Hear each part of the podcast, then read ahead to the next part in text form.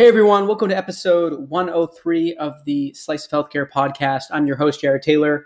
On today's episode, we have Sam Holliday, the CEO at Oshi Health. Without further ado, let's bring him on.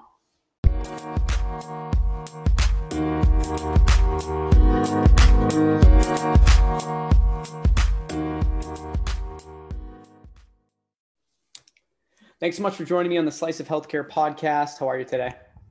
I'm good, Jared. Good to uh, good to chat with you, and thanks for the opportunity. Absolutely, I'm excited. Uh, we've chatted about a, a, week or two ago. Uh, got a chance to, to, get to know each other a little bit more, and then uh, we were joking before the call. Been seeing you on Clubhouse and the, the things that you and your team are doing over there. Um, for those of the audience that are unaware what Clubhouse is, it's kind of this audio app that's taking I, I would say more of like the startup world by storm um, and, and, digital health in particular right? It seems like there's a lot of activity with digital health but uh, so yeah i mean i, I know so sam and, and oshi health are, are, doing some talks on there. So if anyone's on clubhouse be sure to check that out. And i'm sure you'll you'll mention that at some point on the podcast but i'd love to just quickly dive into an intro on you. If you could share with the audience a little bit about your background and how you got to where you are today it'd be much appreciated yeah, absolutely, Jared. Um, so I'm Sam Holliday, CEO at Oshi Health. Uh, background, been in healthcare my whole career, always with the theme of, you know, how do we use technology to improve various aspects of healthcare? Um, and I've applied that in everything from drug development for the pharmaceutical and biotech industry um, to, you know, the more recent chapters focusing on uh, how do we improve healthcare delivery? Um, so providing care using technology um, and you know, particularly over the last couple years on telehealth uh, type services. And how do we really rethink care delivery uh, for what it should be in the next five to 10 years, which is starting virtual, uh, incorporating the brick and mortar in-person experience where it's truly needed, uh, but virtualizing other aspects of the service. Um, you know, just educationally was an engineer undergrad um, and went back and did a, healthcare focused MBA program and uh, that really broadened my understanding of the healthcare space. And then all of my work in the space has really, you know, deepened understanding, uh, which I think is really important to build a next generation healthcare company. You know, you need to understand and have experienced uh, the different players involved, whether it's payers, uh, how employers buy care for their companies and their people, uh, the provider side, and then even you know where does the pharma and, and biotech and med device fit in. So uh, I've been fortunate to have a lot of different experiences working for an EMR company, uh, working in the online health information space in marketing for hospitals and health systems, and then a couple years building a diabetes telehealth company um, that really got me interested in, you know, uh, how do you deliver care in this way? And now building intentionally from the ground up uh, a GI care company that's telehealth based. Thank you for that intro. That was super helpful. Yeah, you've you've been in uh, some some cool areas of healthcare.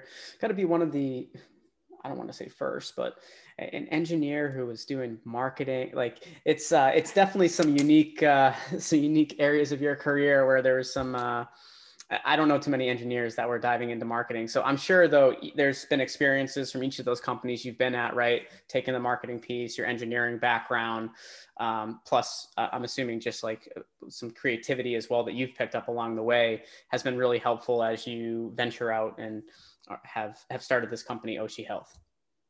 Yeah, absolutely. And I think it's also just, you know, that curiosity. I have a breadth of different parts of businesses that I've been involved in building up and, and running, uh, as well as different parts of the industry, and just also always been curious about the body and sort of medicine in general, how our bodies work, and then also how our brains work. You know, I think a curiosity around human behavior and psychology um, has been a big part of of w- what I've always liked to learn about, um, and it now actually factors into what we're doing at Oshi.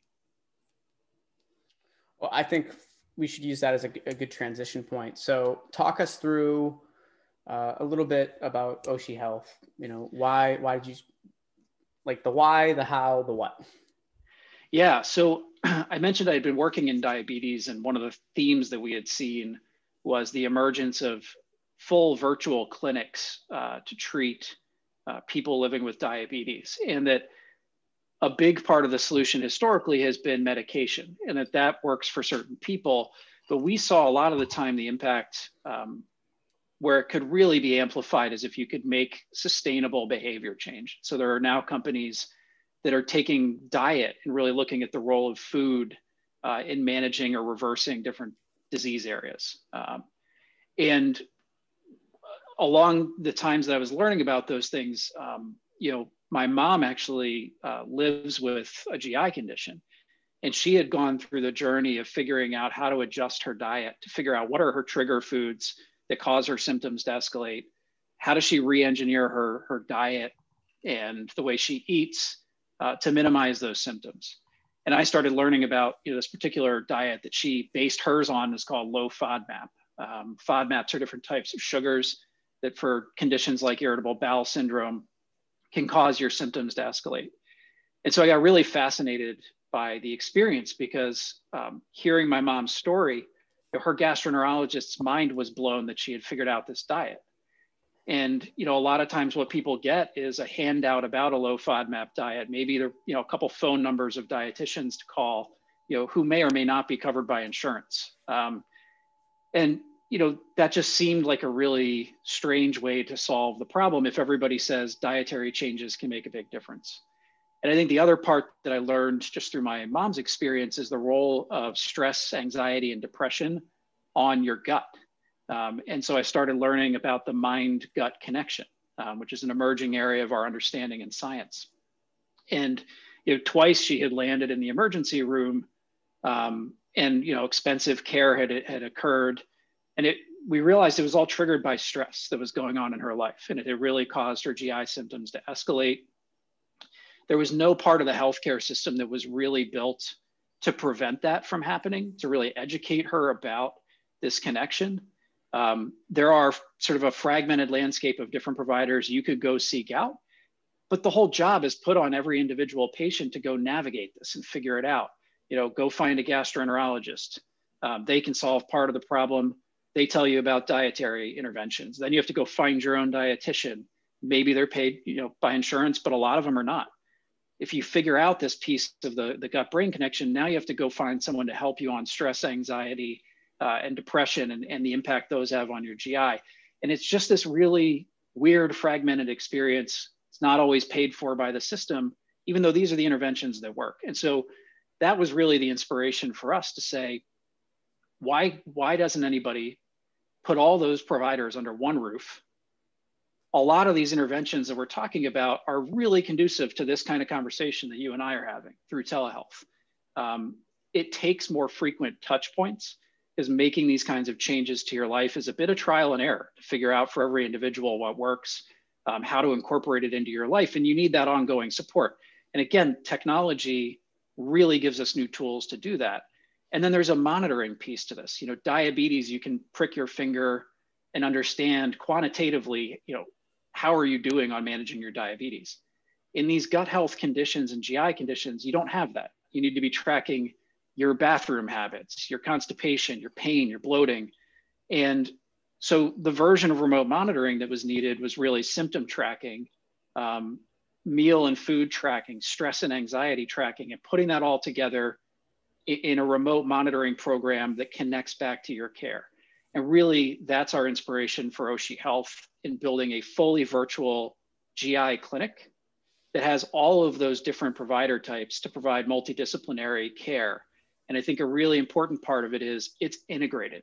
It's not four different providers who don't talk to each other, are not actually sharing data with each other, and are not actually sharing care plans. Uh, that's what you get from traditional care. We've put it all under one roof with a team approach to getting one patient's uh, symptoms controlled. And there's tons of evidence that's already been studied in brick and mortar that shows when you do that, um, you can actually improve the patient experience, improve their symptom control and outcomes, and reduce cost. At, at what point did you realize that you wanted to you wanted to start this and that you, you saw a major opportunity to, to move forward with Oshi Health? Yeah, I, you know, I again, it was this like combination of having looked at this virtual care construct for diabetes and seen the great work going on with other companies like Virta and Onduo, who are two pioneers in that space. Um, and, and then this personal experience, and then talking to other people about GI uh, issues that they had had in their own life, and sort of it all came together. And you know, we had a we had found an existing team um, that was working on this problem and had been doing a lot in the symptom tracking space and sort of seeing what was going on with GI patients. And really, that was the inspiration to to launch this as a virtual care company. Um, so we did that about uh, the end of 2019. And for the past year, we've been building our technology platform, uh, building our clinical protocols around how we're going to deliver um, care in a virtual first approach, how we're going to help patients who need in-person care for things beyond what we can do through telehealth, and how do we make that a really seamless experience for the patient um, to help them find the right provider in their local market based on their insurance coverage, the cost and quality picture, um, seamlessly hand them off to that provider, and then get the data and the patient back to continue our ongoing care. And I think the part we've figured out is that this can be very complementary to um, local market gastroenterology clinics, ambulatory surgery centers, uh, the places that these patients typically end up. You know, they're very oriented in, in many cases toward doing the procedural care, the colonoscopies, endoscopies, um, you know, helping patients on biologic therapy uh, have a place to go to get infusions uh, of those medications, uh, and doing the more complex, complex diagnosis and ongoing support. And they're very good at those pieces, but they don't necessarily have the bandwidth, time, or money to invest in the dietary, uh, psychological, or remote monitoring capabilities that we've built. So um, you know, we saw this all come together and for the past year have built it and now are, are live in a couple states. What are some of the things you're most excited about as we head into 2021 in terms of the company, I guess? Yeah, so um, we are fortunately launching this month our very first payer sponsored program. And along with that, we're doing a, a formal uh, clinical study of the model. And it'll actually be a controlled study where we'll look at how does delivering this integrated virtual first care to people with uh, inflammatory bowel diseases like Crohn's and ulcerative colitis, as well as those with functional GI disorders like ir- irritable bowel syndrome, how does that work? You know, we have the, the thesis and it's backed by all the evidence uh, that's been done in brick and mortar and, and in controlled trials that all these interventions work the part we're doing is, is presenting them to the patient in, a, in this integrated virtual first approach with more frequent touch points. And our goal is to show that that creates a better patient experience measured through their satisfaction, that it helps get their symptoms under control, which is the, the, the quality measure that we're aiming for, uh, that it gets their quality of life improved. It's really important. I mean, these, in, these conditions have big impact on people's quality of life and their ability to, to be productive at work um, which matters a lot to the employer purchasers out there, um, and that we can actually reduce costs so that we can prevent certain procedures uh, that may not be truly needed if you take a different approach, uh, that we can prevent certain patients from escalating uh, on therapy into very high cost uh, medications, uh, and that we can prevent some of the ER and hospital utilization by uh, having a more available care team and also getting ahead of some of these symptom escalations through better management. And so we're launching that study with a payer. It'll take a year to get you know full results, but uh, that's a big part of this year. Um, and then you know, we're working on a, a couple other payer and employer sponsored programs that we'll be launching later in the year. That's exciting. Yeah, and, and yeah, just... and then you know all of that will be the the fuel for us to go raise additional money um, to really scale this and bring it uh, to more people around the country through their employer or their payer, who are typically, you know, the partners that we're looking for to uh, to roll this out. And just for the the audience, so they're aware too, like this is your intro podcast, right? The goal is to have you and other members of your team on the podcast throughout the year, and and really we we're with you along this journey, right? So whether it's you or another member of your team, we're talking about key issues related to both just the GI space and then to Oshi Health. So I'm excited that uh, you know we're kicking off our relationship with this this episode, and uh, look forward to future episodes. And uh, just wanted uh, to really thank you for for coming on the podcast. Yeah, thanks so much, Jared, and uh, definitely check out our clubhouse show every Wednesday night uh, on virtual care and and also the great work, uh, I should mention Impact, which is a virtual first medical practice collaborative collaborative that we've launched in partnership with some health plans and other virtual first care companies, as well as the ATA and DIME, two important organizations in the space. So um, definitely check us out there as well. Absolutely. Awesome. Thank you so much. Thanks, Jared.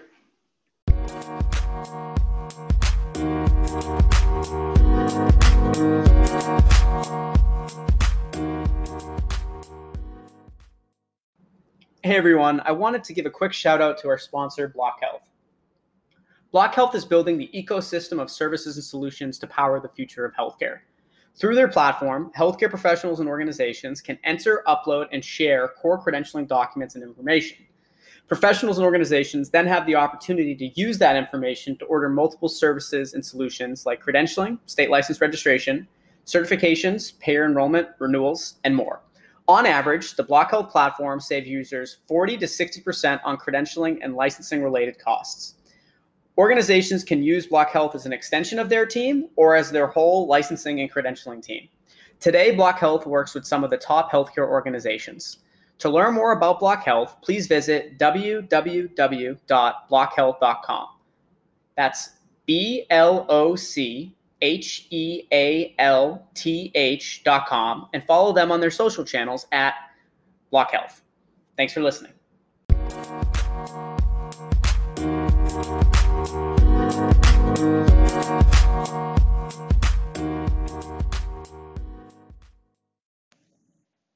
Thank you to everyone that listened to this week's episode of the Slice of Healthcare podcast.